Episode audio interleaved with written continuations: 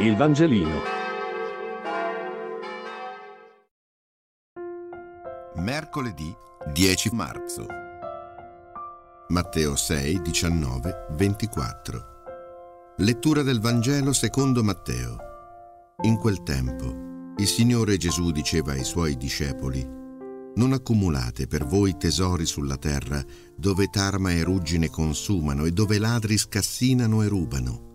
Accumulate invece per voi tesori in cielo, dove né tarma né ruggine consumano e dove ladri non scassinano e non rubano, perché dov'è il tuo tesoro, là sarà anche il tuo cuore.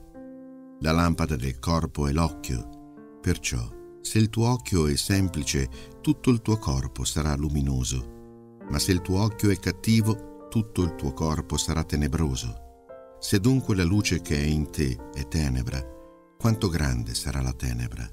Nessuno può servire due padroni perché o odierà l'uno e amerà l'altro, oppure si affezionerà all'uno e disprezzerà l'altro. Non potete servire Dio e la ricchezza.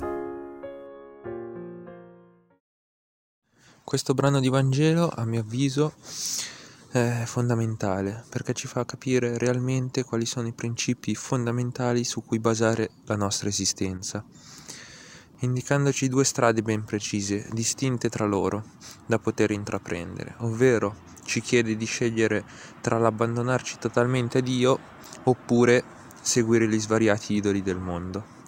Come narra il Vangelo dunque non possiamo essere servi molteplici sia di Dio che di Mammona, ma occorre prendere una posizione netta in merito.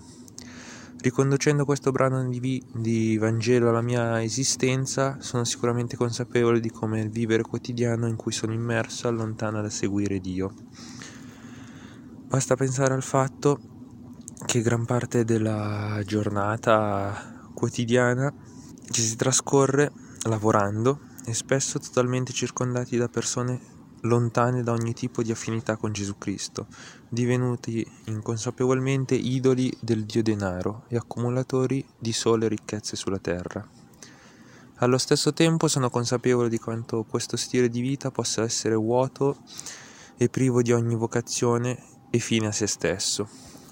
Ognuno per sua natura credo che debba avere sì qualcosa o qualcuno a cui dedicare particolare attenzione ed energia ma la questione sta nello scegliere di amare Dio e non le cose, che alla lunga portano a diventarne schiavi. Ciò che arricchisce l'uomo nel regno dei cieli è la parola di Dio, che per quello che io possa intuire si concretizza nell'affidarsi all'altro, instaurando relazioni autentiche in cui possa, si possano condividere amori, ansie, problemi legati non solo alla propria vita quotidiana, ma anche riguardanti la propria fede. Il tutto, insomma, senza il pregiudizio e quell'ansia da prestazione a cui ci sottopone il mondo.